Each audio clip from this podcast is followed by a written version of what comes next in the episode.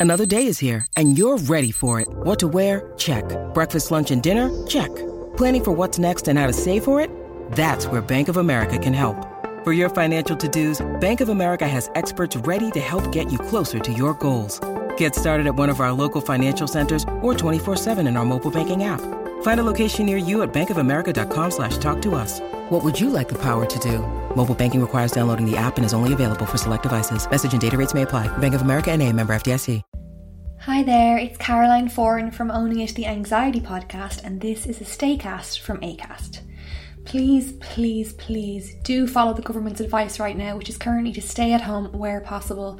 The sooner we all get on board with these measures, the sooner we will be all together again. While you're staying at home, here's a recommendation for another great podcast for you to listen to. I think we need a bit of comic relief more than ever, so why not try the Two Johnnies podcast, available on the ACAST app or wherever you get your podcasts. Hello and welcome to the latest edition of Gibbo's Corner, brought to you by the Everything is Black and White podcast. I'm Andrew Musgrove. Today I'm joined by John Gibson, who has worked for the Chronicle for over 50 years, covering the highs and the lows of the Magpies. Today we're going to talk about the colourful chairmen and owners that have uh, owned Newcastle over the last 50, 60 years or so.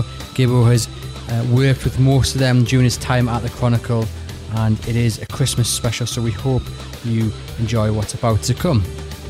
Hello, Gibbo. Um, bringing the fans some Christmas joy, a trip down memory lane. Yeah. Um, lots of colourful characters to talk about, from FA Cup winners to uh, chairmen who became managers in, in many ways, and then Yeah. To the less joyful times on Tyneside. But we'll get into it. Mm. Who are you going to start with today? Well, it, it's a different situation. Now we have owners. Then we had the major shareholders because there wasn't owners way back in the day.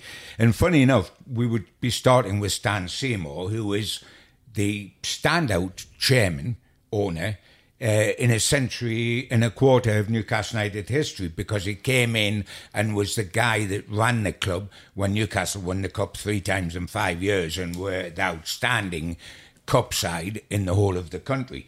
Um, and he had famously huge boardroom rows with William McKeag in the early 50s, where they clashed repeatedly. Very colourful, very different people. I mean, Stan Seymour was a cloth cap working man that was very astute. William McKeag was the intellect, the wit, the Winston Churchill type leader. Very different people.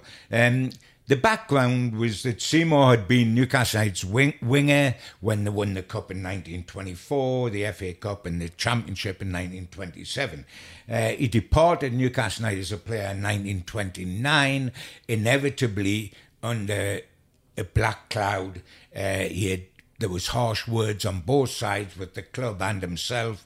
He had completed nine years. He thought he was deliberately being got rid of because 10 years automatically give him a testimonial. And when you think of wages in those days, which were an absolute pittance, you needed a testimonial to have any sort of security. He said he would never play football again and never did. He was persona non grata at St James's Park. Immediately he left. And funny enough, he came and worked for the Chronicle covering Gateshead, who were a Football League side at that time. Uh, and that, and he opened a sports shop in town in, in Market Street. And that seemed to be the end of that, apart from the fact that Newcastle got into dire consequences, were almost relegated from the second division in June 1938. And the phone call came in from the vice chairman, a guy called George Rutherford, uh, would Stan go up to the football ground? Stan thought, oh, I'm going to get the, the job back supplying the gear to St James's Park from a sports shop. Unbelievably, they asked him if he'd come back and manage the club. He said no, he wouldn't. They said, well, in that case, will you join the board? Now, the situation in those days was that you had to have a minimum of five shares to be on the board, and Seymour had been refused shares in 1930 and 31 because the board had to agree that to any transfer of shares. He was blocked, but all of a sudden, these five shares were produced and he was able to join Newcastle United as a board member. In those days, again, you had to go to the FA as a former player to see if they would sanction it to happen, and it did happen. And so we had, for the first time, a guy who would won the FA Cup in the league with Newcastle United, been a standout player who was now honorary manager and chairman of Newcastle United, which is a, a unique hat trick of events. And he turned out to be the shrewdest guy Newcastle United have had from the point of view of the team and the fans, not necessarily the counts and etc., but to run the club the best there'd been because he recruited during the war and immediately afterwards all the great Newcastle United players, Jackie Milburn, Ernie Taylor, Harvey, Shaq, Brennan, Mitch, the Rob Robledos, the lot. Give Jack Milburn, 19 year old, Yeah. uh, a trial. Yeah. I mean, did he ever speak about what he first saw in him? Because, you know, it must have been something special for him to, to see this young lad and said, you know what, he's going to come to Newcastle. uh, the ironic thing is that uh, uh, in those days they always started pre-season with a trial, which was the probables against the possibles. It was a public trial with with uh, the crowd in the probables, which is the first team, against the possibles, which is the reserves. And um, it was the second trial. Jack played in it. Seymour was up there overseeing the whole thing. And at half time, he was told in the dressing room by the um, one of the trainers, "Hey, Jack, you better get your finger out. If you don't do something in the second half, you won't be coming back." Uh, and incredibly, he scored six goals in 45 minutes in the second half of that trial against the first team centre half and goalkeeper. So, I mean, I think a blind man would have been able to see the talent then, not only a shrewd judge like Stan Seymour, who very quickly had Jack come in with his dad the following day. Um, and took his dad in, took him up to the bar, have a drink, have a couple of drinks.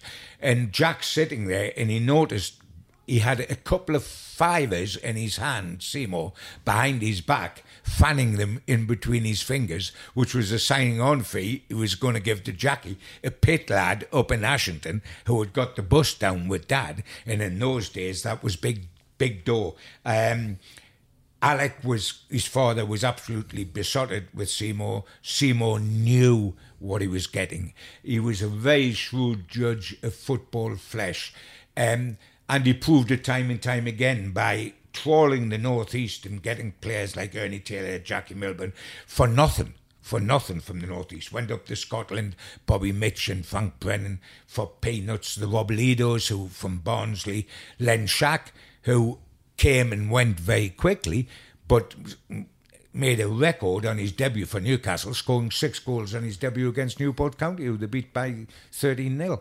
Um, so Seymour run the club magnificently. He was flamboyant. He got, for example, Newcastle had their own carriage, their own train, uh, which uh, was stuck on the end of a train for away games. They had their own chef in there. Uh, as the players got onto the onto the coach to go away for away games, they were each given 20 fags, a packet of 20 fags. Can you believe that these days? Encouraged to smoke. Um, and nine of the. Jackie Milburn used to keep in with the two non smokers so he could get their packets himself. And nine of that side that won the cup in 51 were smokers and smoked in the dressing room at half time. Nine of the 11 lit up at half time uh, at Wembley when they won the FA Cup. These days would be absolutely unheard of. But Seymour was a man manager and he knew how to handle people and he had a wonderful eye for town. And of course, uh, he was there for. Seymour was there for all three cup finals, although by 55 they'd actually experimented by appointing a manager. Seymour was still the overlord of the whole thing, but they'd appointed Dougal Livingston, who had come from managing abroad with a lot of airy fairy ideas. Um, and was resented by a lot of the senior players. For example, Jackie Milburn often told me a story how he, how Livingston put a chalk mark on the inside of Bobby Mitchell's boots. Bobby Mitchell, one of the greatest wingers we've ever seen, a real Bobby Dazzler, as he was called, uh, to tell him how to side foot the ball. And this guy was in Stanley Matthews' uh, class, and obviously he was well resented. When the team was produced for the 55 Cup final and submitted to the board, Jackie Milburn, unbelievably, wasn't in the starting 11. And of course, there was no subs in those days. Seymour took one look at the, at the sheet that he'd been given and threw it in the waste paper basket, called Livingston in and said, you, you're joking. We're not going to start with Milburn. Milburn's in the team. Um, and of course, the team was reshuffled completely. Milburn scored within 45 seconds. You talk about Seymour being vindicated in what he did. 45 seconds, which until recently stayed as the quickest goal ever in a Wembley Cup final. And of course, Livingstone's days were numbered, and he got the sack. Um, but he was he was disliked by the senior players, the the Mitchells, and funny enough. Harvey, who had captained the side in the, in 51 and 52, was a coach then, and he acted as the peacemaker between the senior players and Livingstone. But the man in charge was still Saint Seymour, though by now we were getting into open warfare, warfare with William McKeag, which was being done in public. Uh, I mean, obviously, Seymour became the first person to win an FA Cup with the same team as Yes. player and manager. I mean, he Yeah. must have been a very proud man at that moment. Oh, with, without a shadow of doubt. And and he was a man who was totally Newcastle United. He'd been a very different guy. He, he, he was born in County Durham, but he made his name playing football in Scotland, come back here, and he was totally a Geordie. He knew what the Geordie people wanted. He knew the flamboyance, and he had an eye for talent. And all that was combined in, in one guy. Um, now, William McKeag could see the rough edges in his Stan Seymour. Um, William McKeag was a, a, a terrific guy to listen to, a raconteur. He was, uh, um, he spoke like Churchill. He wore monocle, uh, etc., etc. They clashed repeatedly. The things everybody looked forward to, especially the hacks and even the fans, was the annual meeting of Newcastle United, which was often in the county hotel just across from the central station. Seymour and McKeag would clash openly at the annual meeting on the policies of Newcastle United. And shortly after Newcastle had won the cup three times in five years, McKeag got a new manager appointed, an actual manager, and that was Charlie Mitten, who was as colourful as a kaleidoscope. He'd been a, a great player with Manchester United, but he was he was an, a, a total eccentric. He was a, a big gambler. He loved the dogs and he loved the horse races. He got a blower put in the manager's uh, room at St James's Park, so he had a direct line to the bookies. And uh, he famously, it's a famous tale, but it's absolutely true. He came in one day, he walked into the treatment room, and Len White, the famous centre forward, was on the treatment table getting some heat for an injury, and he said to Alec Mutch, who was the physio, "Hey, get Whitey off off the table." And he had a ground on a lead, the mitten, and it was his ground who was running that night at Brough Park, and he wanted some heat treatment on its back leg before it ran at the night time, and he actually threw Len White off the treatment table so his his dog could get the heat treatment. He was absolutely crackers, um, an total extrovert. He produced a, the three greatest inside forwards probably one goal Newcastle United ever had, Allchurch, White and Eastham. Incredible. We scored 80 goals and let in over 100 and were relegated. And um, Seymour was obviously seething during all this because Mitten was a McKeag man and also Seymour could see what uh, was doing wrong. And of course, uh, McKeag went away to America. He did a lot of lecture tours. He did a lot of business over there. And the moment he was away in America, Seymour negotiated with the rest of the board to get Mitten the sack. And by the time McKeag come back, Mitten was yesterday's news. And um, Newcastle went on from there. But uh, we've got to look back on Stan Seymour as somebody precious and somebody quite unique because he proved that a player could not only manage but could also run a boardroom and be a success. And Newcastle's last successes have all been with Seymour. The last time they won the, the championship, Seymour was the outside left producing the goals for Hughie Gallacher. And the last time we won a domestic cup, Seymour was in charge of the whole club. Of course, when he because became manager again, didn't he, in the late fifties, and it didn't quite go to plan. Had a horrible run of form. Um, do you think that was the right decision for Seymour? Because you, you said that Seymour could see where things were going wrong, so it, he was kind of likely to always step in, wasn't he, and try and save the day. Do you think that tarnished his achievements, or do you think it was just a a little blip in, in otherwise? I, I don't think it tarnished his achievements. It can always happen and always does happen, and there's always a time when he should step back and not come forward. But for example, I don't think that um, Brian Clough's uh, reputation at Nottingham Forest was at all tarnished by his last season when I think he actually took them down um, because he did far too much good before that. Whether Lawrie McMenemy was tarnished by what happened at Sunderland when they were relegated, certainly it didn't tarnish his reputation at Southampton, where he was seen as an absolute god. I, I think Seymour will always stand in Newcastle United's history as somebody quite unique because you won't get that again. You won't get a player who wins the FA Cup as a player, who wins the league as a player, and then becomes manager and chairman of Newcastle United, winning the cup three times in five years.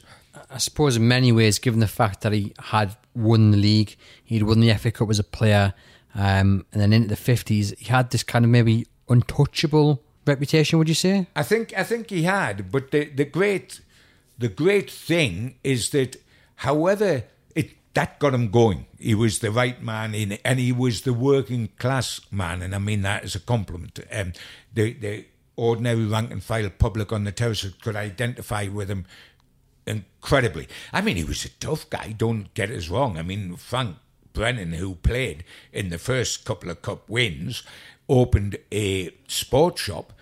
Um, while at Newcastle United, and Stan Seymour took great objection to that because he had a sports shop himself, and he threw him out the club and sent him from being Newcastle United centre half, who had just won the FA Cup, into non-league football at North Shields, and there was huge meetings at the City Hall in Newcastle, fans in an uprising at what had happened to Brennan, but that was the sort of power the board in those days had. And Seymour was quite capable of that as well. If he was crossed, you were dead. And Frank Brennan knows that only too well. Um, so ruthless, but of course, you can argue the other way that any successful man to a certain extent is ruthless on occasion. He was certainly ruthless with Frank, and Frank didn't deserve that. But overall, Stan Seymour has a special place in Newcastle United history that'll take some equaling, never mind bettering. And Jackie Milburn was quoted as saying that Newcastle are indebted to to Seymour. Without a shadow of doubt. Without a shadow of doubt. Everybody that played in that 50s Cup side saw Stan Seymour as their father figure, the man that made it all happen, and the man that protected them. Ironically, the only thing that went wrong was Frank actually challenged him, uh, and you didn't do that with Seymour. But um, otherwise, he protected you and he looked after you. And of course, we got the situation where he was behind. Um, Joe Harvey becoming the Newcastle United manager, and we know the success that became. And of course, both William McKeag and Stan Seymour saw their sons both become chairman of Newcastle United. Stan Seymour Jr. was chairman of Newcastle United when Kevin Keegan uh, arrived first arrived as a player, and of course Gordon McKeag, who was William McKeag's son, was chairman of Newcastle um, before John Hall came and took over and was a member of the board during the next man we're probably talking about, which is Lord Westwood. Can you just explain for our listeners kind of how the battle between McKeag and Seymour ended? Yeah, um, yes. I mean, it it, it never. Re- it really, with hindsight, came to an end, I guess, through the fact that McKeag needed Mitten to be a success, having appointed him after all the success we had with Seymour and the Cup years. Mitten was a man who was taking Newcastle towards relegation and towards ridicule in some ways with the, the, some of the decisions that were made, and so that he was never going to be able to recover from that. Um, in those days, of course, all shares went from father to son. They were automatically passed on, so families continued to reign afterwards, and that happened with the Seymour family and the McKeag family. The shares were passed on. So after you got Stan Senior and William, you suddenly got Stan Jr. and Gordon. So the, the, the whole thing continued from generation to generation. And what was what were the, what were the juniors' relationship like? Was that any better between the two? Yes, yes. It, it, there wasn't the open hostility had be, been between the two dads, with, without a shadow of doubt. There was still uh, in the image of the dads, Stan Seymour Jr. was very much a, a, a Senior type of person, and Gordon was quite a distinguished chap who was a solicitor and was in the local uh, lawn tennis club, etc., etc. So the image and the same thing went on. Neither enjoyed perhaps the success, certainly not Stan Jr., although he'll take great credit and rightly so for being around with uh, Arthur Cox in the bringing of Kevin Keegan, the player, to Newcastle United.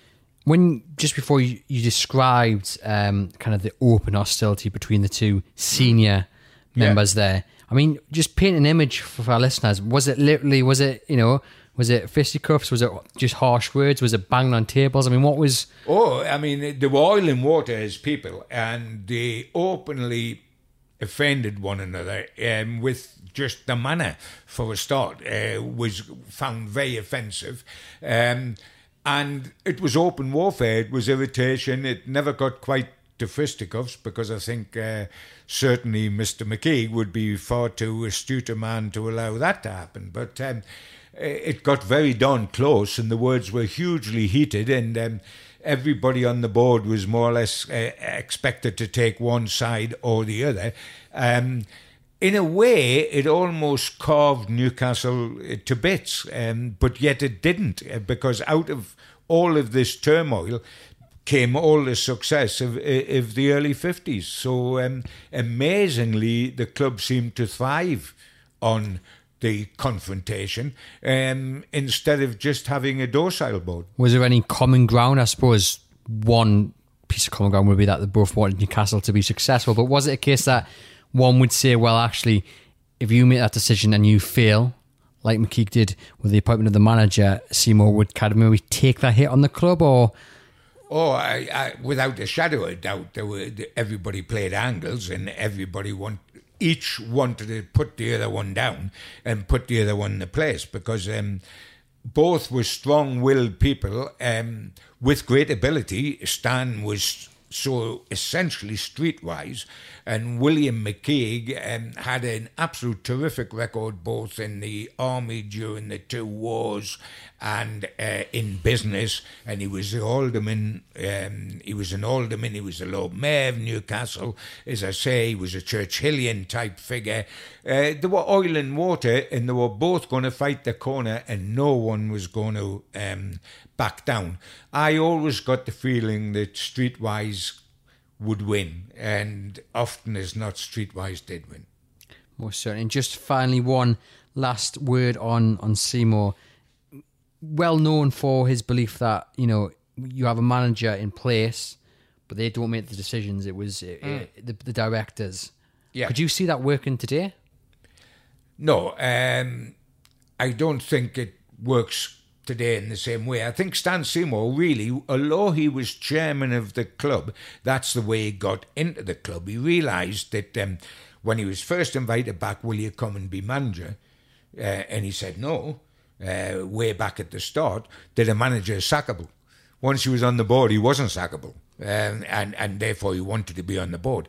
But I think he honestly saw himself as honorary manager more than he saw himself as chairman of the club. Uh, he saw himself as the ultimate uh, power, and he was never going to release that, even when a manager was appointed, Dougal Livingston. When he was given the, the team sheet to show the team we were playing in the 55 Cup final, he didn't bite his lip and think, oh dear me, he hasn't picked Jackie, isn't that awful? He threw it in the waste paper basket and said, Jackie plays, and Livingston was the man out. So he was the ultimate power, and whether you could have that power from the boardroom today, yes, you can sack people, but I don't think you can interfere in the manager and the manager's decisions the way Stan interfered in Livingston's decision in the 55 Cup final. No, the game has moved on. Absolutely. On to the next owner, chairman, then Gibbo. Lord Westwood. Lord Westwood, uh, as colourful a figure, again, in a very, very different way. 18 years um, at Newcastle United, on the board of Newcastle United. Um, one of the great characters. He um, was chairman when Newcastle won the European Fairs Cup, when they made the two Wembley Cup appearances in the FA Cup of 74 and the League Cup of 76.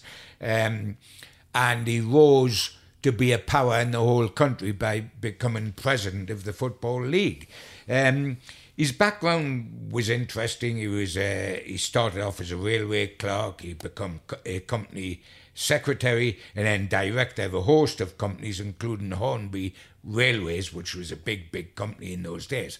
Um, a flamboyant guy, a, a total wit, a raconteur, an after dinner speaker who was in great demand in America because once you were you, you're a lord, when you have white, snowy white hair a patch over your left eye, um, which was a result of a car crash in which he left lost his eyesight and wore a patch. He was so distinguished looking that he, he, he um, a massive figure throughout the whole of the country, and um, he ran Newcastle and was the front man of Newcastle and held together the different factions of the board very, very well. Um, um, I, I won't suggest it was all sweetness and light, but there was more. There wasn't the open warfare there'd been of Seymour uh, and McKeag.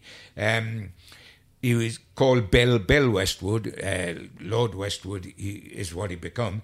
Um, Hi, it's Finn Dwyer from the Irish History Podcast, and this is a staycast from ACAST. Please, please, please follow the government's advice right now, which is currently to stay at home where possible. While you're staying at home, I would recommend another great show that's worth checking out. It's Unexplained by Richard McLean Smith. It's a beautifully produced and gripping show that looks at unusual and sometimes unnerving occurrences from the past and present. It's perfect escapism. Check out Unexplained on the ACAST app or wherever you get podcasts and he had great flamboyance. Um, the interesting thing was that, yes, there, there was, despite the fact that we won the European Fairs Cup and we got to two Wembley finals, there was inevitably, as there always is with Newcastle, periods where there was open warfare with within the club itself, particularly after 1976, after Joe had left and Gordon Lee had taken manager, and then Lee took to his toes and disappeared over the horizon to join Everton. That it, it was announced on a match day at St James's Park. Uh, Newcastle were riding about fifth top in the league at the time. Uh, a total shock. Very bad timing because Lee had been uh, allowed to do what he wanted to do, and what he wanted to do was get rid of Terry Hibbitt who made the goals for Supermac and then get rid of Supermac because he hated personalities. He wanted one for all and all for one. Didn't, nobody, didn't want the stars. He didn't want any stars. And he did exactly the same at Everton with Duncan McKenzie. He didn't want any stars. But if you decide to go down that route and you rid Newcastle United of the greatest midfield creator of goals, Terry Hibbitt, and the greatest scorer of goals, Malcolm Macdonald, and then you take to your toes, it's sacrilege. If you do that, you have to stay and see the job through. But you to do that and then leave immediately was absolutely horrendous. So, just on that match day, then, when that was announced, are you looking around thinking, goodness, uh, what happens now? Well, yes, to a great extent. I mean, there was a certain, not elation in in certain areas of the club because the club by then and the and certainly the dressing room by then was greatly split. There was the the, the Gordon Lee clique and the clique that had been the old school clique, if you like, if, if which Supermac was part of and Terry Hibbitt was part of, and etc. Uh, etc. Et um, and there was some that were very pleased to see Lee go. Uh, others were absolutely decimated and wounded.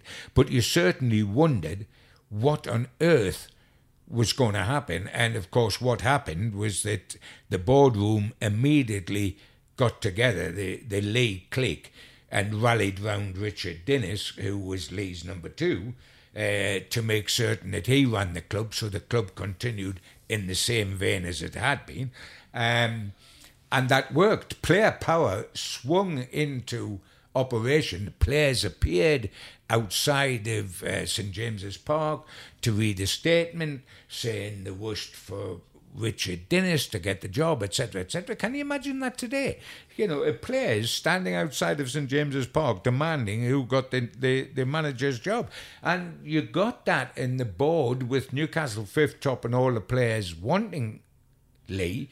Uh, wanting Dinnis, put Dinnis in for the rest of the season, and we managed to qualify for Europe because all all Richard Dinnis did was make certain he didn't rock the boat and they, it continued for the few games left in the vein it had been in.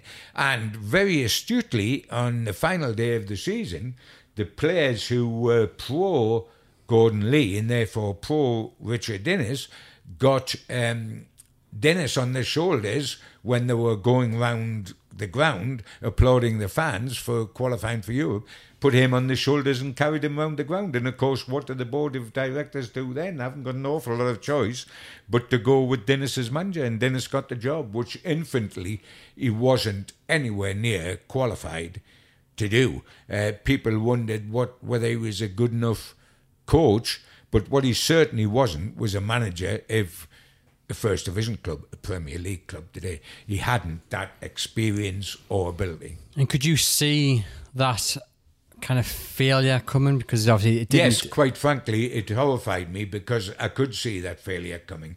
Um, I had always objected to Gordon Lee uh, because I was an out and out Supermac man, and um, you know when you when you complained about Supermac who was scoring thirty goals a season, um, and in the way that Gordon Lee would privately to me and would openly, and when you quite happy to see him leave the club. And when you force out Terry Hibbitt at the same time, I was in despair because they represented to me what was all good about the club.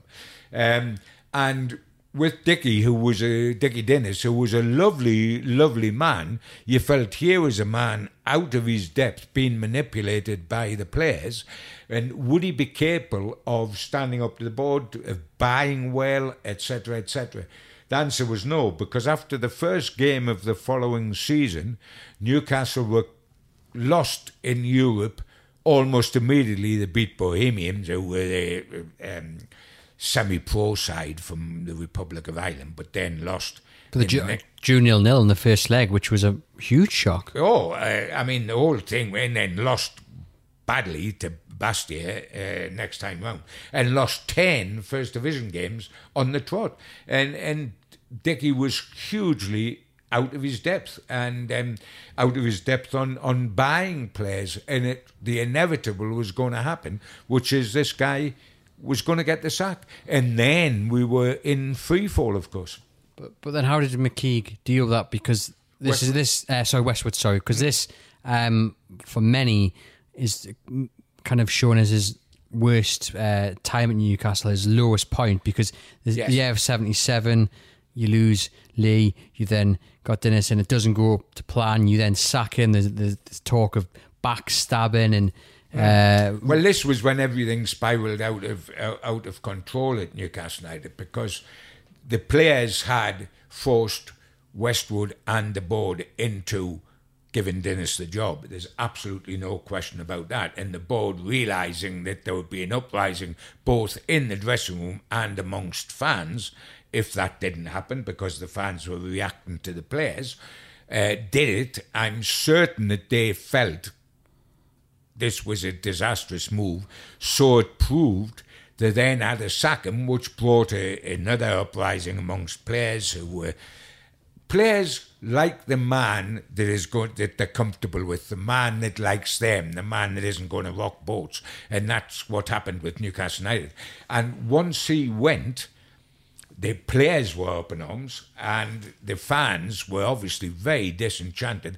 And of course, what the board went out and did, um, Westwood, was that they appointed Bill McGarry as the Newcastle United manager to follow uh, Dinnis. Now, the idea of Bill McGarry was that he was this absolute tyrant of a manager who was great. His job was to come in and smash player power, to, to get rid of the player power in the dressing room that had produced all this chaos after Lee had left. He did that very simply because he was ruthless. But you can take a sledgehammer and knock down a wall, but building the wall afterwards is the difficult part. And he couldn't build a side. Having got rid of all the player power, he couldn't build a side, and he went the same way um, as as Dinnis went uh, in the end. Um, and during this time, Westwood was really taking flack on all sides. He was taking flack from the uh, dressing room, he was taking flack from the terraces, and he was taking flack from the press. Um, and his reaction, which is the reaction of, of, of most chairmen, is to try to smash the dressing room, try to smash the press by banning them left, right, and centre, and batten down the hatches. The wonderful thing is that when you do get banned, and I've been banned from everybody from Westwood through to Ashley, um, when you do, it the amazing thing is it doesn't seem to create long term. It can create respect. I always remember when Lord Bill eventually left Newcastle United, um, and and he'd banned me during that that period he asked me to go up to his house in Gosforth, and I went up to his house in Gosforth, and he'd been president of um, the Football League, he'd been on the UEFA committee, etc., etc., and he had loads of unique books um, from his position with those two, and he wished to give them to me to keep in as a memento, etc., etc. I've still got those books at home now, and we parted as friends with respect for each other because however much we if I'm one side of the fence looking after the interests of the fans and he's the other side of the fence looking after the interests of the board, it doesn't mean you can't respect one another. And that respect remained. And I knew his son Gavin, who become a good friend, Gavin Westwood, who followed him as Lord Westwood, of course. Um, and uh, yeah, uh, and so that happens. But you do go through turmoil. Uh, it's almost inevitable, but hopefully you come out the other side with great friendship. And it happened with another Newcastle director called Peter Mallinger, who I'll be talking about later in the John Hall era, where we became friends after the war was over. Hmm. Um, just a word on Westwood. He had a bad time in the early 80s. Um, Newcastle were quite in financial mm. trouble. He resigned from the board. So just tell our listeners about that. Yeah, yeah. In 1981 was it was interesting because he was the number one director, if you like, in the whole of England because he was the Football League president. He was not only chairman of Newcastle United, but he was the Football League president, which is the number one position for any director in any club in the whole of the country. Newcastle by 1981 were in dire straits financially and the bank asked each director to put up a £16,000 guarantee with the bank to help club finances. Now, the big difference there was they weren't immediately asked to put £16,000, which was a considerable amount of money in those days, it's 1981, not today, weren't asked to put it in that day into the, the club, but that they would guarantee it if the worst came to the worst. Um, now, a lot of people would say if you've lived high on the hog as a Newcastle United director for an awful long time, etc., etc., backing a club to a tune of a few thousand quid is something that you should be prepared to do. At that time, however, Lord Bill had taken a financial hit uh, in the stock following the stock market collapse uh, when DCM, one of Europe's leading toy companies, of which he was the chairman, uh, had suffered great financial uh, collapse and he refused to guarantee the money which he saw as the future of his family personally, and he wasn't going to put it at risk. So he resigned from the board rather than put in the 16,000 guarantee. Just, just how bad was it at that time? I mean, if you're a Newcastle United fan, I mean, were you worried that your club could go under? we, as fans, I don't think we were because it didn't happen as much in those days as it did later on, and it hadn't reached the stage of if we don't have a financial injection immediately, the club will go under. It was we want that guarantee if we hit a bad t- this is the bank if we hit a bad time in the near future. At the moment you don't have to put anything in at all but we want your guarantee which will sustain the club in the meantime. Um, now obviously lord bill decided that he wouldn't do that which went down like a lead balloon with newcastle united fans, um, but was his total prerogative to do that. But in refusing to do it, he had to resign from the board. Now, hereby come a dilemma because in resigning from the board, he had to resign as the Football League president because to be a Football League president, you had to be a director of a football club. So the, his resignation at Newcastle was fiddled, if you like, or delayed, which is a better word so that his last action as a Football League president would be to present the League Cup at Wembley after the final. In the final that year was between Liverpool and West Ham. So his final act, it was that game was on the Saturday. His resignation from the board at Newcastle United was dated for the Monday, so he could go to Wembley on the Saturday and present the League Cup to the winners of Liverpool v West Ham. Uh, unfortunately for Lord Bill, the game ended 1 1, and the replay was the following week, by which time he wasn't the Football League president because he'd resigned from Newcastle United, and so he couldn't present the cup as the final gesture of his term at Newcastle United, which I think, you know, delighted a few Newcastle United fans who felt uh, badly done to that the minute there was a whiff of having to give something back the club, you left. Um, as a bloke, uh, he was controversial. All the decisions didn't work, but um, for an awful long while, he was very, very uh, influential at Newcastle, and he was influential with his contacts. His background was, although he was Geordie based, etc., his background was Scottish, and his cousin was a guy called Hal Stewart that ran Greenock Morton, the, the league club up in Scotland. And um, the club, which funny enough Stan Seymour made his name with as a player. And um, that link between Hal Stewart and Lord Westwood is how we come to sign Benny Arentoft, who played in the 1969 European Fairs Cup side, because uh, there was a it, Arentoft, who was a, a Dane, was playing for Greenock Morton. Hal Stewart alerted Bill to what a good player he was, and that we would go up and sign him. At that time, there was a ban on foreign players coming into the Football League, but we got round it because Wolf Taylor, who was a league vice president, uh, under under Westwood, uh, discovered a loophole whereby, through Benny Arentoft having played in Scotland for three years, married a Scottish lass, although he's a foreign player, that would qualify him as British and therefore he could sign for Newcastle. So we got Benny Arentoft through the link of Hal Stewart, the cousin of Lord Westwood. Um, and funny enough, Gavin Westwood, who was Lord Bill's son, who I got to know very well and was another lively character and a, a, a guy I got on with super.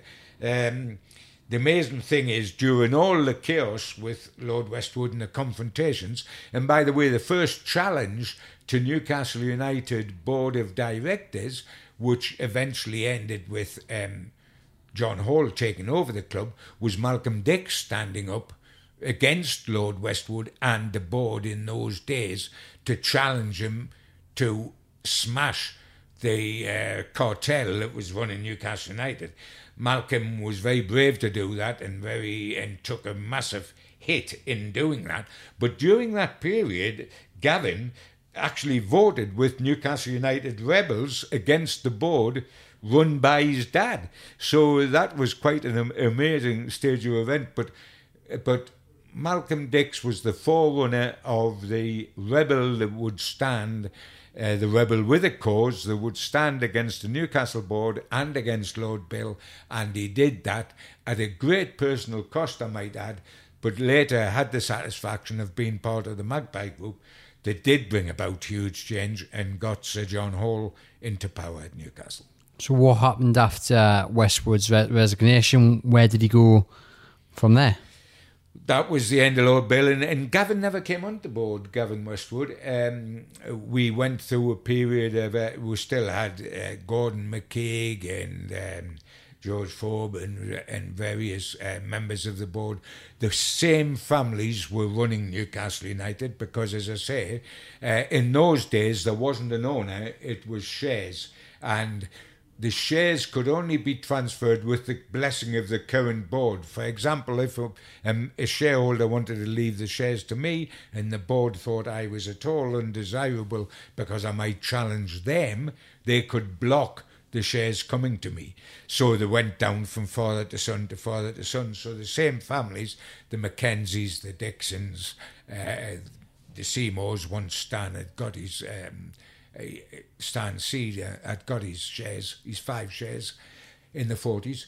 Um, and that's the way it continued until it was smashed by Sir John Hall, having the financial clout and the willpower and a concerted effort, which took two years of bloody war um, to overturn that, smash the families by being able to buy the shares, forcing the shares to be bought, and changed the full history of Newcastle United forever. And is that where we're heading on to next, That's Sir John Hall? Next, absolutely. And of course, John you, Hall. in many ways, played a big part in Yes, the Magpie group. So you I weren't only a journalist Yeah, um, reporting on it, but you were also kind of inside. And it, well, my first question is to you that as a journalist whose job it is to write and report, did you ever have any dilemmas where you thought, this is a bit sensitive information. If I do this, it might impact oh, I the mean, next decision. Yeah, there had within to the be, club? I mean, there was great thought because um, it- that I had to think about before I actually did it. Um, John Hall was very shrewd. There was an uprising amongst uh, box holders at St James's Park against the, the current uh, climate, and they sort of encouraged John Hall, who at that time had built the Metro Centre, was a very influential businessman. Would you be the catalyst to stand up for the fans and, and, and try to get change at Newcastle. He realised, John Hall, that he couldn't do it on his own. He needed a public mouthpiece, which meant the support of a newspaper to do this.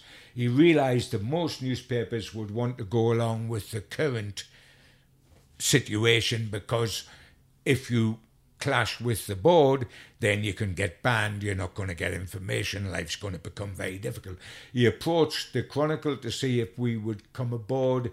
Our editor of the Chronicle very courageously said yes and wished me to be the, the guy, the collaborator, and the guy that would go on to the Magpie Group and would do the hard nosed stories. Now, I knew immediately what I was taking on by doing that. Um, and I was approached unofficially by members of the current board who said, if you do this, John Gibson, when John Hall and the Magpie Group fail, you will be banned for life from St James's Park. Uh, to which, full of bravado, probably stupidly enough, I said, but when we win, perhaps you will be the people banned from St James's Park. But I had to think about it, and the big difference made was that I believed in the crusade John Hall was going to do, and with my Newcastle United supporters hat on rather than reporters hat, I wanted to see if I could make help in some small way a significant change at Newcastle United, which I prayed would be for the better. Just explain to our listeners the first time that you met Sir John Hall then. very, very early on, I knew him as as the man that he was. A big, I mean, you knew all the big businessmen in town who were football orientated, and John Hall was very much part of that. And I knew him as a very decisive man that would make decisions. Uh, I saw him as a man with the courage to do it, young enough at that time to do it because it was going to be a long and savage fight. And I liked his vision. It, the vision of a man that had produced the Metro Centre at Newcastle, the first, uh, you know, shopping mall in this country that was anything like that. It produced a knighthood, for goodness sake, what he did. And his passion was very infectious. I had long lived in watching Newcastle totter from nothing to nothing to nothing, run by the same people just because they happened to be born in the right place at the right time, not necessarily being good businessmen, visionaries, or whatever. We'd had that with Stan Seymour, but we'd had a lot of, of nonsense after that. And I just felt that if you didn't make an effort to try to change things at Newcastle United, then you would regret it for the rest of your life. Did you, looking back, you said um, the, the board said, look, if, if you fail, you're banned. Yeah. Do you look back and I mean, were you always fully confident that Sir John Hall was, was gonna was gonna win, or was it a bit of blind faith, like you say? You you put your support I on. I, well, I think there was blind faith at that date. You didn't realise until you got into it what what a huge, huge fight this is and, and how vicious it was going to be. When you think about it with hindsight, a multi, multi, multi million pound company, forget that it's it's football and our love and everything we love. It is the biggest of businesses. And people don't sacrifice control of businesses that big willingly and very easily. And so the infighting was going to be huge. And these were businessmen on the other side of the fence, as well as John Hall, that were going to do everything to hold on to power. And initially, everything was in their hands. They held all the shares, they held all the cards, they held everything. So it was a matter of keeping nerve and keeping on at it. And it took two years. And there was some horrendous moments in that two years. And there was some moments when we were faced with defeat. There was moments when we had to steady John and make certain he didn't lose as the figurehead, the will to continue the fight.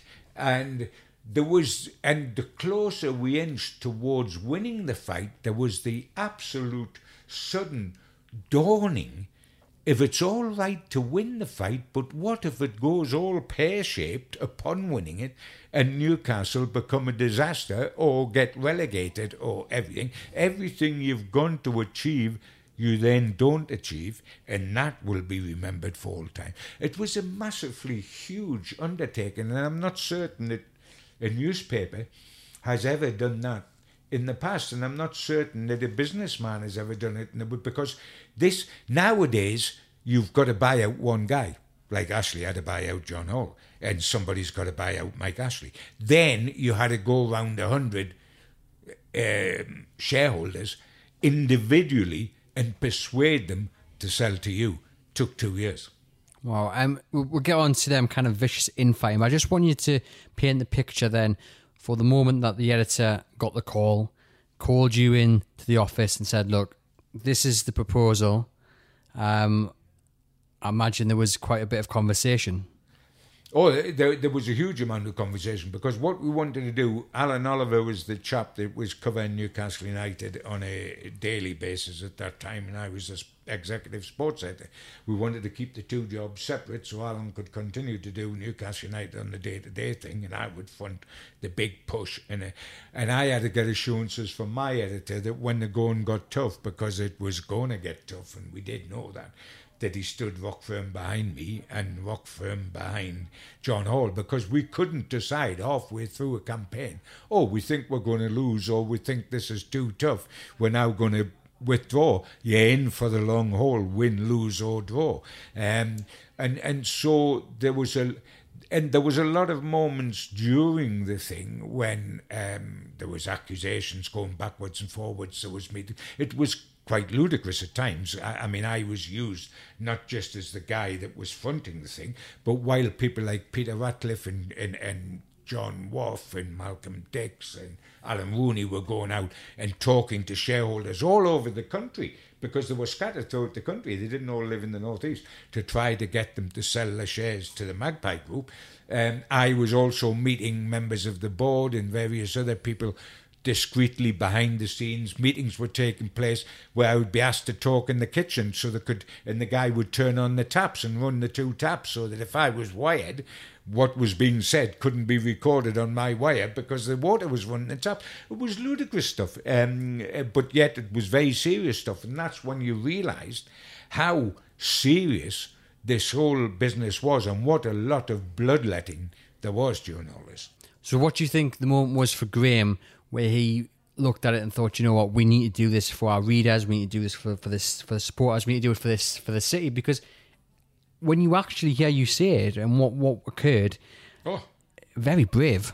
I mean, it was it was enormous. We he made a, a big a, a big logo, which was the old fashioned magpie that used to be the the um, um, the uh, mascot of Newcastle United, with the words "Why are we waiting?" The huge words, and that was hammered in the paper every time we did a story. And we led page one on story after story, if if this, um, and each one was was a hammer blow, and sometimes the stories were a, a, a tick to the board where they had blocked something successfully, and we also had a carry because we've got to remember we're a newspaper at the same time as a, as Crusaders.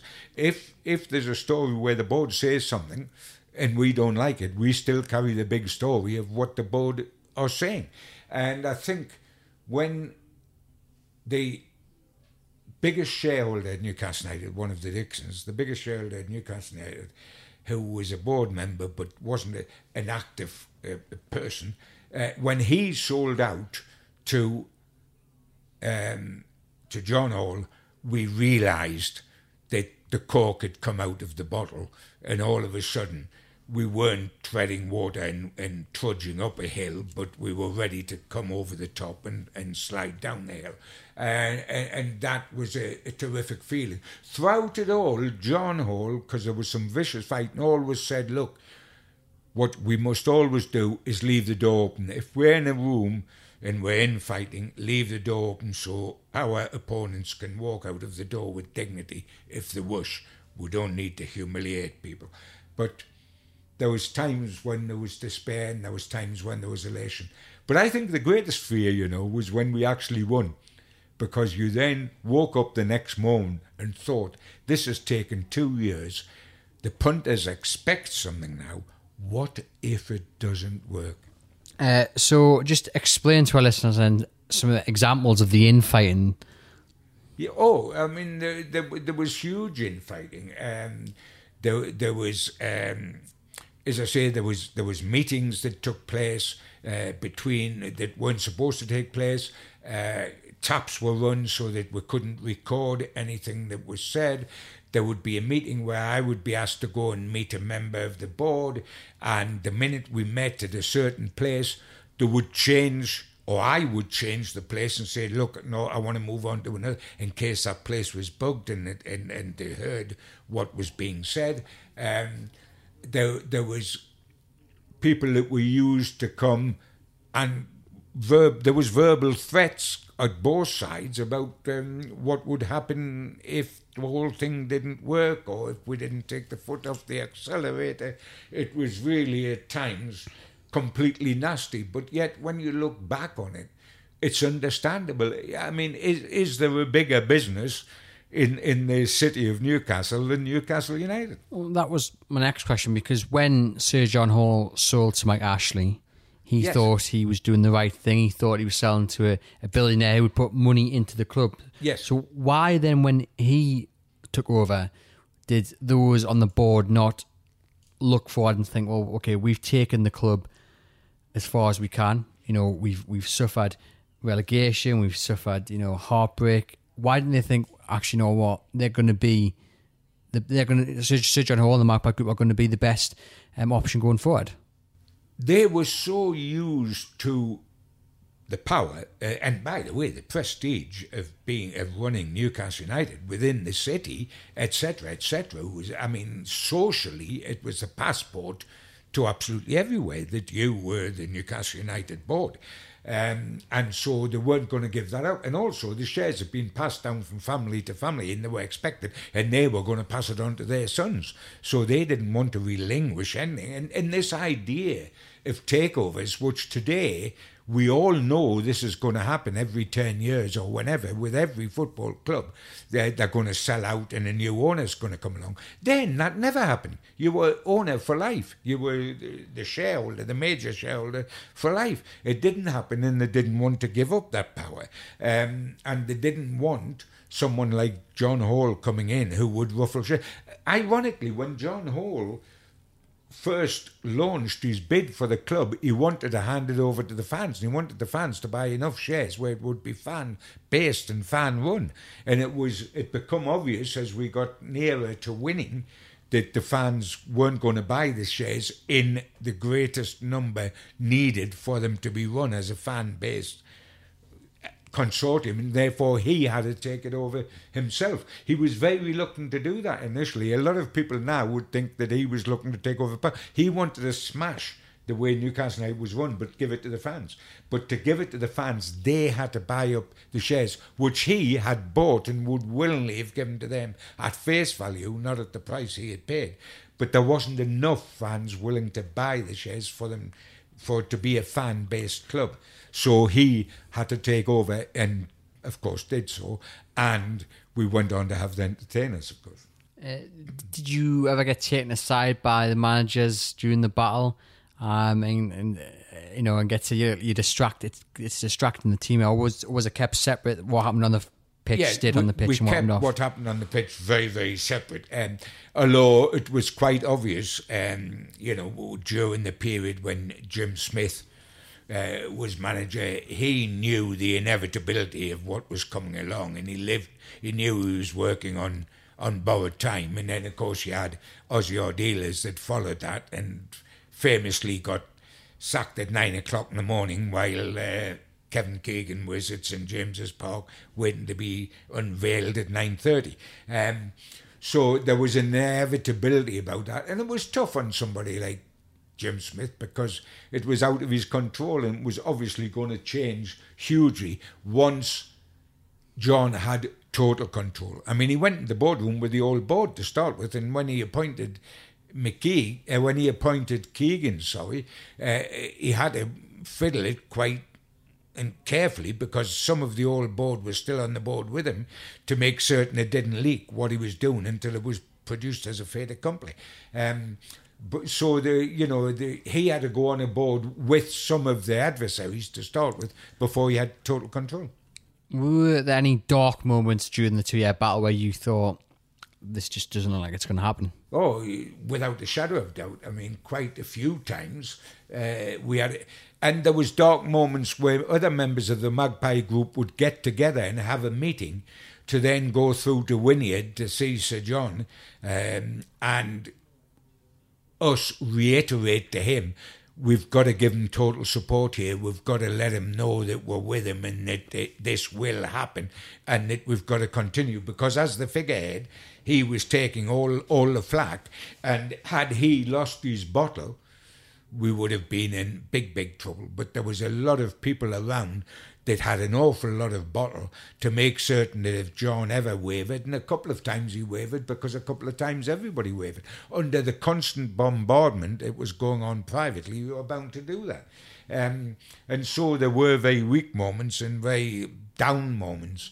Um, but in the end, it all came out into sunshine. I only wish the sunshine had lasted longer because we came out into a situation where a huge chance was taken in appointing Kevin Keegan, who had no managerial experience whatsoever. Um, John Hall backed Keegan magnificently. Everybody remembers what a wonderful motivator Keegan was and what a wonderful buyer. He was like Stan Seymour. He recognised talent and bought wonderful, wonderful talent. But the, the talent in KK's day cost money. It didn't in Seymour's day. And Hall given that money. We beat the club record fee about once a month for a period at one time when we were going through Les Ferdinand and everybody else, all the way up to a world record fee for uh, Shearer of 15 million. So there was huge backing in the in the transfer market, the sort that isn't happening for Rafa from Ashley today. And there's always if only moments, Andrew, you know. And when I when I look at, at, at, at the battle of the two years, when I look at the wonderful period immediately afterwards, when we had the entertainers, which went from the verge of the old third division to runners up in the Premier League, almost simultaneously, Sir John stepped down as chairman, remained owner, but took himself out the boardroom totally around the same time as Kevin Keegan took to his toes and left Newcastle United as manager. And I think without those two powerhouses, who often had great conflict because there were two powerful men with egos and they would clash. But without them two, I think Newcastle slowly ebbed away and we had we didn't again. I just wonder what might have happened if John Hall had stayed in the boardroom and Kevin Keegan had stayed as manager. Uh, we could have had quite something. But Keegan took to his toes and he was always volatile. No, there was always a chance of that. John was persuaded that he'd done what he'd set out to do and he, sh- he should hand over to his son Douglas, who then ran it with um, uh, Freddie Shepherd. Uh, but he was the family suggested it was time for John to step back and smell the roses in his life. And it, it, one didn't happen because of the other, but it was almost simultaneously those two went. And I think with it went a little bit of the hope we had for Newcastle. Most certainly, and that leads us on to Mike Ashley. But just one final question on Sir John Hall. Just describe to our listeners uh, uh, the moment that you got the phone call, I mean, today it would be maybe an email or a text, but the yeah. moment you got the phone call to say, it's over, we've won this battle, we're in charge. Yeah, um, yeah. John John bell. Went round all the Magpie group and he said, "Look, the final bricks in the wall. We've got it. It's done. It's ours." And there was a, my first thought was brilliant, and my second thought was, right, John, let's have a meeting. What the heck do we do now? Because now is the time. The pressure's on us. We were the outsiders fighting from the outside all the way along, and then suddenly the board had capitulated because the shares had all been uh, sold. They no longer held the greatest number of shares, so they couldn't. Uh, you, you literally, once John got above 51%, or got to 51%, the club was his and, and and so the board were going to resign and do the honourable thing. Um, and then all of a sudden he had a new board and it was right, where do we go from there? Who do we? And there was so much had to be done so quickly in terms of um, uh, supporting Kevin Keegan, getting the right things in. John had tub thumped throughout the area. He'd gone to social clubs in Ashington and talked to fans. I would go up and work the mic, and he would go up on stage, and we would talk to Newcastle United fans and social clubs in Ashington, which is where John came from, and various places. The elation was enormous, but at the same time, not trepidation, but the realization that it's okay winning a fight, but you've then got to justify having fought for two years, and the Newcastle crowd are going to expect things to happen. Uh, and that happened quickly because we were on the verge when Keegan come in. We were on the verge of going into the old third division, so things had to happen quickly to stabilise the club, and it happened so quickly because of Keegan's charisma and John's money and the ability and the people around him, Douglas Hall, Freddie Shepherd, and Freddie Fletcher, who would push John. Yes, go on. Let's do that. Let's buy him. Let's go there. Let's do this. Um, and it was the most wonderful, wonderful time in my life of being involved with Newcastle United. It didn't last long enough. That was the sadness for me. That's sadness for everybody. Um, that brings us on to Mike Ashley. We're not going to spend too long on Mike Ashley because no, I because we know all the story. There. We we've said it many a times, uh, not just in Gibbo's corner, but you know in the po- weekly, weekly podcasts. Uh, but Mike Ashley comes in. Sir John Hall thinks he's sold someone who's going to take the club forwards, and here we are, eleven years down the line, and more than anything, it's just a frustration because you look on paper and in Sir John Hall's defence, you look at this man, multi-billionaire. Oh. On paper, you, you look at him and think he should be the man that turns Newcastle into a top four side. Well, jo- John Hall, and this is not in defence of John Hall, this is just because it's true. John Hall, who had seen clubs sold to foreign investors, like the guy that was the Prime Minister of Thailand that took over at Man City, Um, he'd seen the various owners going into um, Leeds and Blackpool and Portsmouth. A lot of other very dodgy American owners came in and, and, and from the Middle East. And he honestly thought, as much as you ever could, that uh, Mike Ashley, um, an English owner that that had a lot of money and and and a apparent love of football, he was passing it on into the hands. It proved to be the one decision John got wrong in he, in his lifetime. Um, although by that time John was ready to be out. He was a much older man and, and, and you know wasn't going to be running the club anymore, and it was a time to move on. And but he did think that Mike Ashley was the guy. Now we didn't know, all of us, the fans and us here, that Mike Ashley wasn't going to be the guy. And when he first arrived, what happened to the to the the honeymoon period when he first arrived? And he used to sit in the director's box in a black and white striped shirt with Coloccini's uh, name on the back and go into the town after games uh, for karaoke and etc. etc.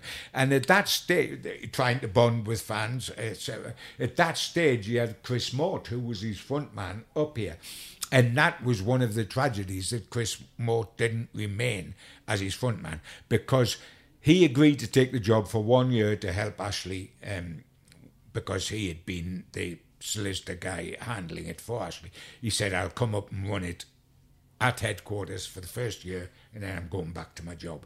In that year, he was magnificent. Wherever I went to dinners, to Wallsend Boys Club, to any social do, he was top table. He'd make a speech. He would he would pump flesh on behalf. He was very upfront, and he was a great for Newcastle United.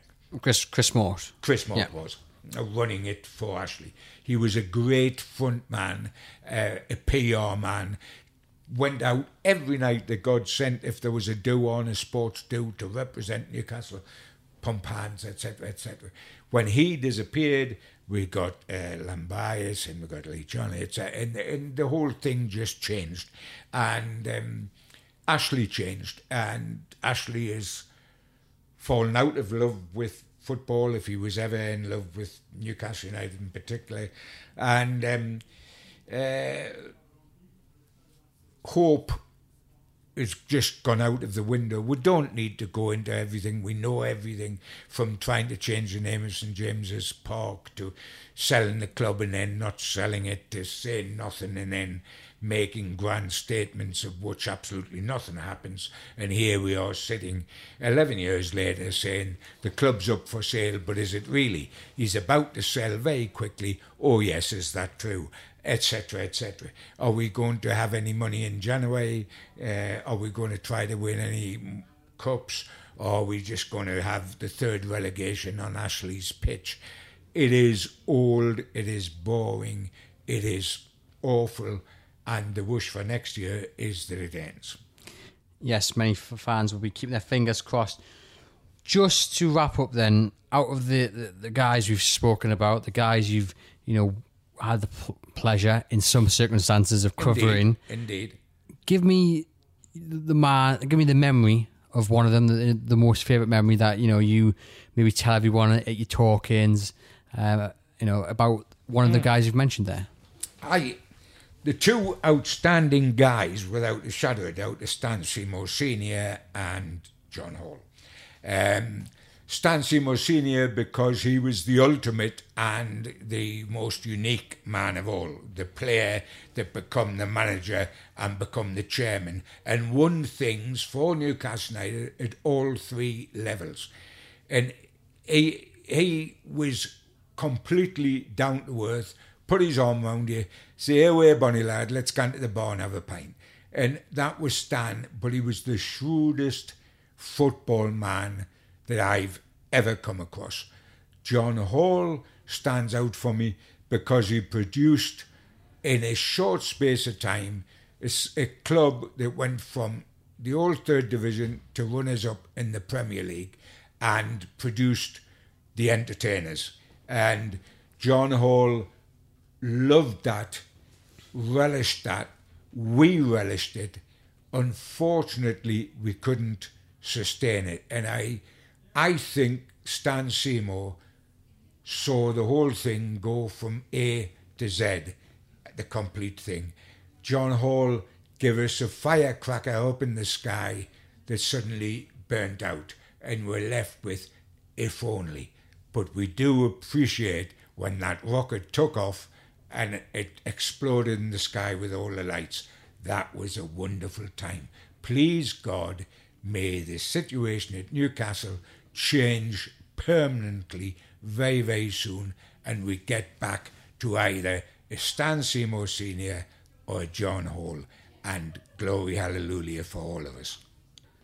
Yes, fingers crossed. And all being well in the new year, we'll be sitting down on the Everything is Black and White podcast with Sir John Hall and, of course, Gibbo for a very special episode of Gibbo's Corner. But for now, that is it. Um, I hope you guys have all had a Merry Christmas and wish you a Happy New Year. I'm sure you Absolutely. too, Gibbo. To everyone, to every Geordie, every Newcastle United fan, God bless you. Keep the faith. We'll do it all again next year. Thank you very much. This is ACAST Recommends. Every week, we pick one of our favourite shows. And this is one we think you're going to love. Hello, I'm Geoff Lloyd, and I recently had a baby with Ed Miliband. A baby podcast, that is. It's a spin off of our show, Reasons to Be Cheerful. It's called Cheerful Book Club, and it's conversations with some of the best writers working in the world today. You'll really enjoy our chats with people like US broadcasting legend Rachel Maddow, literary giant Ian McEwan, and the Big Short and Moneyball author Michael Lewis. Feed your brain with ideas from the Cheerful Book Club. You'll find us on the excellent ACAST app or wherever else you get your podcasts. ACAST is home to the biggest podcasts from Ireland and around the world. Subscribe to this show and hundreds more now via ACAST or wherever you get your podcasts.